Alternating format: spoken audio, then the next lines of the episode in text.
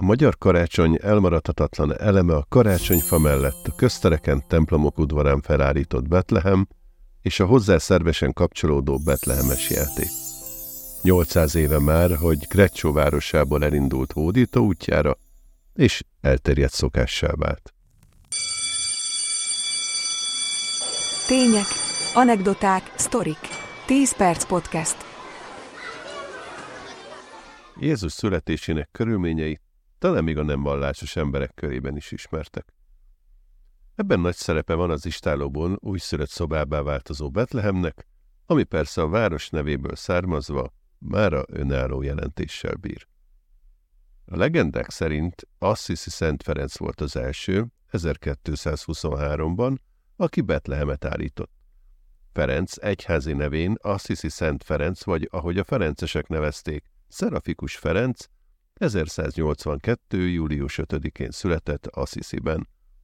Ő volt a kisebbik testvérek rendje, azaz a ferencesek rendjének alapítója és a klarisszák társalapítója. Életéről és munkásságáról szóló források számát tekintve valószínűsíthető, hogy ő volt a középkor egyik legjobban dokumentált személye. Több történet is kapcsolódik a nevéhez, a legismertebb talán az, ami betekintést enged, hogy milyen lelkületű is volt, és illusztrálja a természethez való vonzalmát és szeretetét.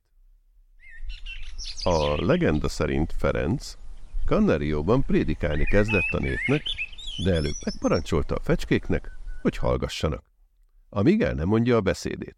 Azok azonnal engedelmeskedtek. Később továbbmenve fölemelte a tekintetét, és észrevette, hogy az úttól nem messze a fákat óriási madársereg lepte el. Egészen elámult a madarak hihetetlen sokasága láttán, és azt mondta a társainak, hogy várjatok meg itt, amíg prédikálok hugocskáimnak, a madaraknak. Letért a mezőre, odament a madarakhoz, és elkezdett beszélni a földön csipegetőkhöz, mire a fákon ülők is mind odasereg lettek, és valamennyien szép csöndben várták végig a beszédet, s el nem szálltak addig, amíg Szent Ferenc áldásával égnek nem eresztette őket. Amikor Szent Ferenc közöttük sétált, csuhájával megérintette a madarakat, nos azok akkor sem repültek fel. Ferenc kalandos életútja során többfelé megfordult. Szentföldről hazafelé tartva Greccióban pihent meg, kedvenc remetelakjában, és elmélkedett Jézus életéről. Ahogy közeledett a karácsony, egyre jobban foglalkoztatta, hogy mit élhetett meg a kis Jézus és szülei. Mennyire más lehetett barlangistállóban születni, mint az a királyi esemény, amit tinédzser korában Assisiben megtapasztalt. Ugyanis Ferenc átélte azt a pompát és izgalmat, amely egy királyi gyermeket körülvett. 1194-ben a várandós Konstancia császárnő Szicíliába tartott, hogy csatlakozzon a férjéhez, 6. Henrikhez. Viszont kénytelen volt megállni az Assisi melletti kis faluban, Jeziben, hogy fiút szüljön.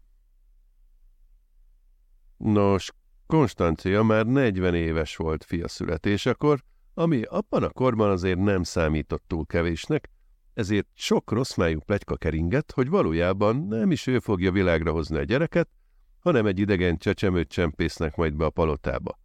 Állítólag ezért a császárné felállítatott egy pavilont Jezi forgalmas piaszterén, és felkérte az ottani sokat tapasztalt matrónákat, hogy legyenek tanúi a trónörökös születésének. A legenda szerint pár nappal a szülés után a császárné visszatért ugyanarra a piasztérre, karjában gyerekével, és nyilvánosan megszoptatta a kis Frigyest. Később egész lovagokból és hölgyekből álló kíséretével újra elhozta a fiát. Az Assisi San Rufino székesegyházba ünnepélyesen megkeresztelni. Ferenc otthona a katedrális közelében volt, nem hagyhatta ki az izgalmat és a tömeget, amely körülvette a királyi babát, akiből később II. Frigyes császár lett. Nos, Assisi Szent Ferenc végül arra jutott, hogy azt mondta barátjának, Giovanni Veritának, János mesternek, Greccio urának, hogy szeretné valahogy megtapasztalni, hogy milyen volt valójában az igazi Betlehemben. Megkérte Veritát, hogy készítsen jászolt egy barlangban, szomszédos hegy oldalában, és hozzon oda ökrölt szamarat. Ferenc látni akarta a kényelmetlen jászolt, amelyben a kis Jézus feküdt ökörrel, szamárral, aki rálélegzett a kisdedre, érezni akarta hideget, amitől Mária és József megborzongott. Ha most jónak látod, hogy együtt ünnepeljük ezt az ünnepet, menj el előttem Greccióba, és készíts elő mindent, ahogy mondom neked. Szeretném annak a gyermeknek a betlehemi születését úgy ábrázolni, hogy testi szemünkkel lássuk, mit szenvedett az újszülött csecsemő szükségleteinek hiányában, és hogyan feküdt a jászolban az ökör és a szamár között.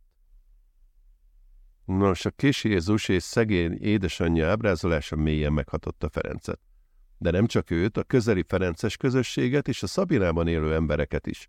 A városlakók gyertyákkal és fáklyákkal érkeztek fel kíváncsian a barlangba. Annyira jól sikerült, hogy a Betlehem állítás szokása, Jézus betlehemi születésének újrajátszása gyorsan elterjedt Európában, majd az egész világon is.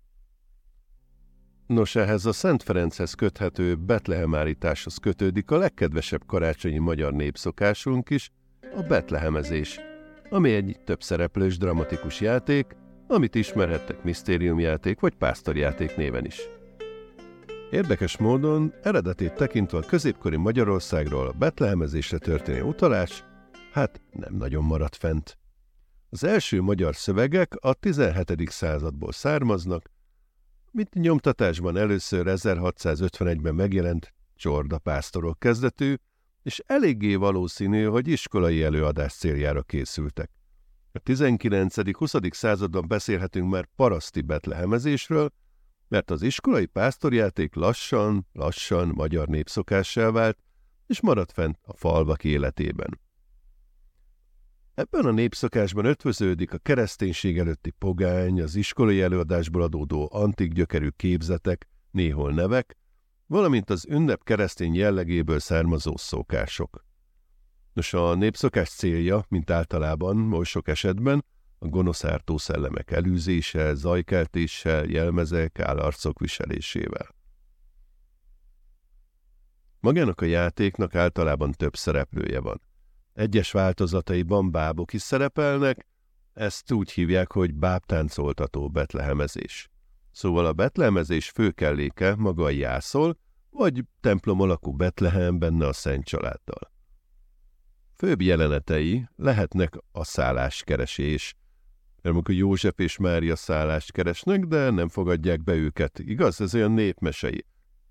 Lehet benne király, gazdag ember, aztán legtöbbször a kovács végül az istálóba küldi őket. Aztán a következő jelenetben megjelenik az angyal, és a pásztorokat Betlehembe vezeti. Költögeti a mezőn alvó pásztorokat, akik azután ajándékaikkal az újszülött kis Jézushoz mennek. Nem maradhatnak ki a történetből a három királyok, vagyis a napkeleti bölcsek, Gáspár, Menyhért, Boldizsár, akik szintúgy keresik a kis Jézust, a betlehemi csillagot követve, angyali tanácsra igyekeznek elkerülni Heródest, és végül megtalálják a barlangistálót. Általában nagy vigasságot okoz a pásztorok viselkedése, főként a nagyot halló öreggel folytatott, tréfás párbeszéd. Küldetésetek van mostan megváltóvár a városban. Bevarva egy kis vánkosban? Nem vánkosban, a városban. Bátyám, menjünk el szépen Betlehembe. Hova be a tehenembe? Oda hát, Betlehembe. A Betlehem állítás és a betlehemi játékok hagyománya évszázadok óta velünk vannak. Hol a gyerekek, hol idősek öltöznek be és színjátékkal elevelítik fel a 2000 éve történt eseményeket.